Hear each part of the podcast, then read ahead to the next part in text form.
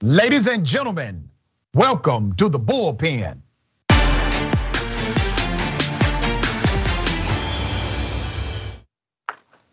In the bullpen today, we have Mr. Jeff Charles, host of A Fresh Perspective with Jeff Charles. That is a podcast.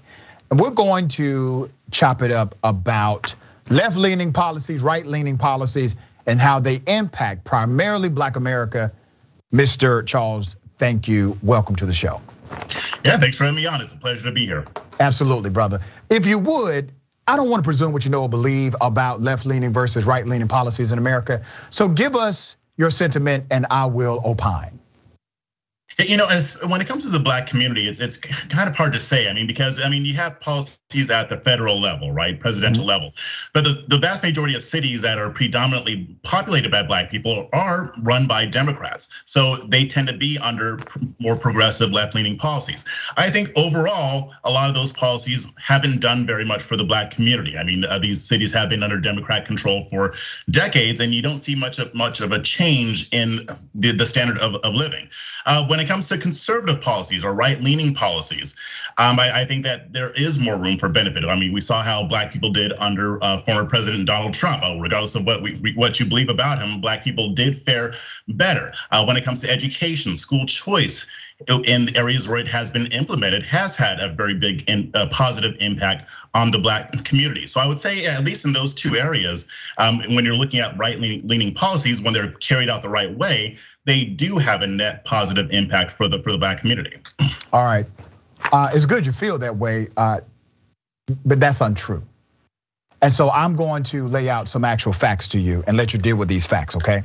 okay. Um, so there was a survey, and the survey looked at left leaning policies, compared them to right leaning policies over a period of 30 years of respective leadership. What the survey found is that under Democratic policies, black families' incomes grew an average of $895 annually, but only grew by $142 annually under Republican policies. Are we the talking about the federal level or at the local? No, we're talking about, uh, I'm talking about national numbers. So this is a national survey and I'm gonna read the national numbers. Then I get into some granular data too. Okay, okay. All right, uh, but only grew $142 nationally under Republicans. The black unemployment rate fell by a net of 7.9% uh, across the across across 26 years of Democratic leadership, but it actually went up 13.7% during 26 years of Republican presidencies. Across the years of Democratic leadership, black poverty declined by a net of 23.6% but it actually grew. Poverty in the black community has grown 3% under Republican presidents. Now, you talked about the economic or the employment prowess of the policies associated with Donald Trump. So let me provide some clarity to that. Do you know what system Trump used in order to promote his unemployment numbers?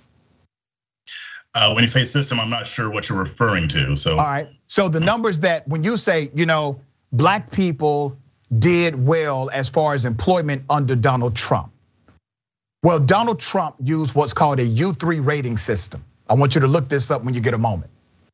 The U3 rating system only rates technical employment per 30 days of the survey model, which means if you work one hour in that 30 day survey, Donald Trump would count that as employment.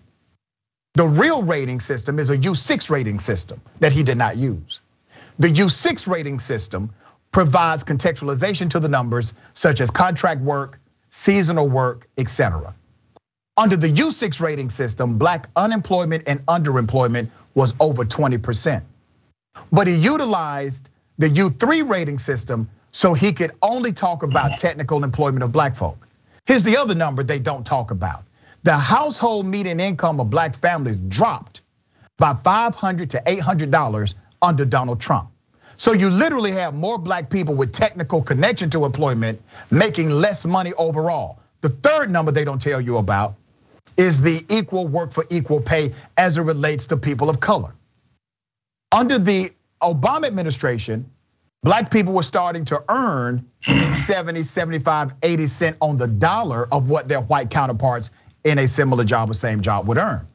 Under Donald Trump, that number then dropped back down to 67 cent on the dollar because he told his Department of Justice to not prosecute these discriminatory uh, suits by way of the federal government to enforce workplace policy. They had a real cause and effect relationship to where now black people are getting paid less money. They have more technical employment, but they're not able to pay the bills.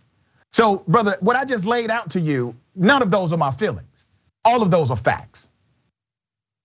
Well, when, when you're talking about U3 and U6, I will I will look that up and see what it is you to, to which you were, referring.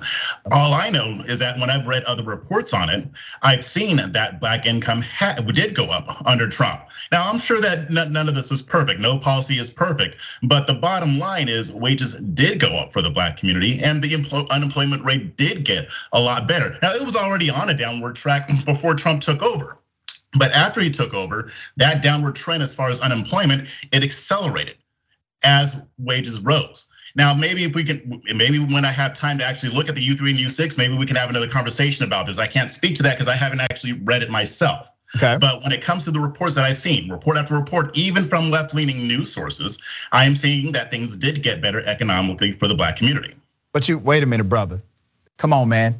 You can't say things got better economically for the black community when black people statistically earned less on the dollar than they did from under the Obama administration, and they had a lower household median income than they did before Trump got in, right? They had a lower household median income when Trump was president.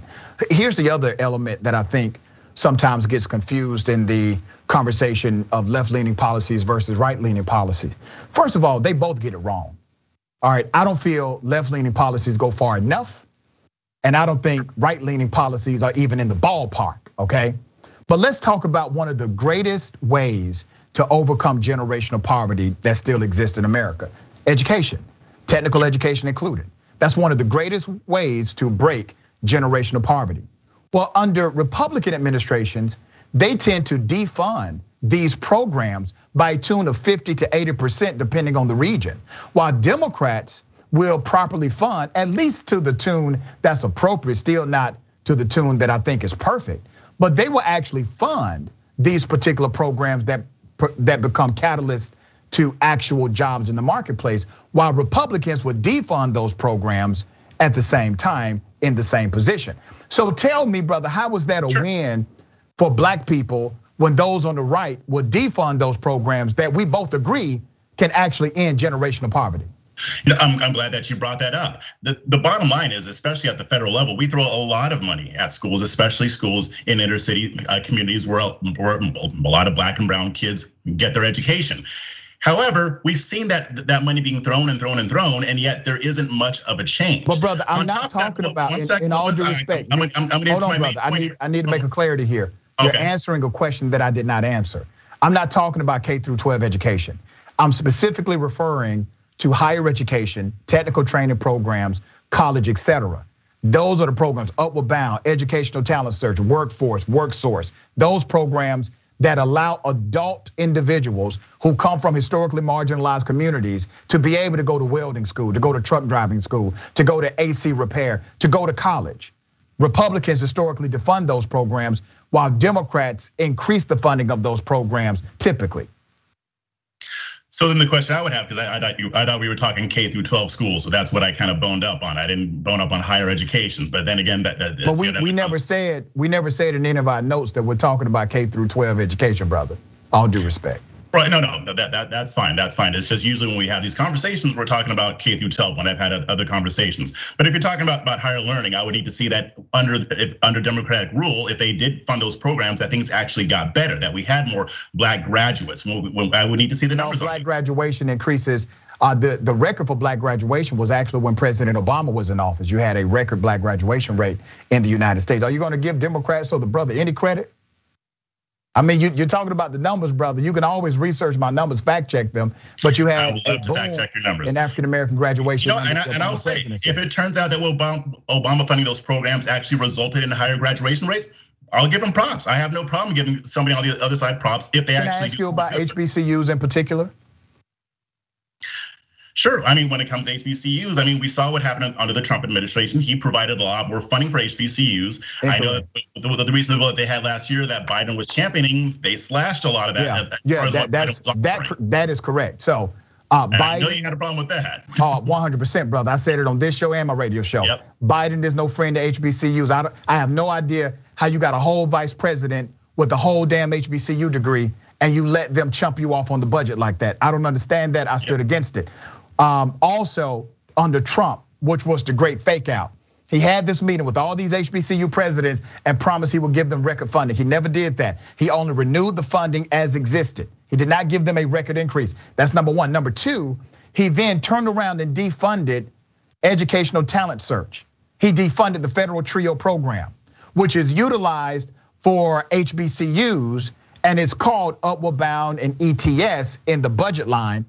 Those are programs that I benefited from because they are targeted for historically marginalized communities and first generation college students. Well, Trump turned around and defunded that program. We had to fight to get some of the money back, while at the same time he's saying that he's going to give HBCUs more money than they have ever had. Lies, lies, lies. It was the talking point. You look under the hood of the car, brother, the engine don't match the make and model. You know, uh, Trump does exaggerate. He uses a lot of hyperbole, but the fact is, he still kept the funding going. He didn't make a promise saying, "I'm going to give you this much money," and then just like you said, we we both agree with Biden, slash it later. So I mean, this is something where but I think did, but Trump do did at. do that, brother. Listen, man, I, I get it, but but here's what I'm challenging you to do. You see how I just called out Biden had no problem doing that? Mm-hmm. That's because I'm free, brother. I'm free. All right. Uh, Trump did if a Trump very similar move. that you say he did, and I'll criticize him for that too. Yeah, yeah. Trump did a very similar move. He also, you know, a lot of people bring up, well, Trump um, and his uh, what first act, first step program, which was really a graduation of Obama's program. Okay, the problem with that program, when people say, well, that was his criminal justice reform, the problem with that program is that he one only allowed it to apply to less than one percent of the prison population. Number one. Number two, he then turned around and defunded the very reentry programs and halfway houses necessary for these men and women to be productive and to be reunified to functional society. So he takes that money away, he takes that funding away while screaming he's a reformist for prison reform. Come on, man. Like you you got to see between the lines with this stuff. I would have loved to have seen more done with the First Step Act. Okay. I mean, I'm sure Democrats did. There were Republicans who did too. A lot of Democrats were on board with it. But I'm always going to want more criminal justice reform. So I, I don't necessarily disagree with you there. To me, I took it as what they said it was the first step. I mean, we okay. had it under Obama. We didn't. I mean, you said it was a continuation. They weren't able to get it past then. Maybe they would have gotten more when they passed. Well, they had a version of it. It, it didn't go far enough. To, to the credit of President Obama, he did restore the federal Pell Grant under his limited powers through executive order, he made it a pilot program. We need to restore the Pell Grant for prisoners because we all know that education is the greatest, is the greatest deterrent. I wouldn't have any problem with that. All right. Thank you, brother. I appreciate you being on the show. Thank you, sir. Yeah, thanks for having me on. Absolutely.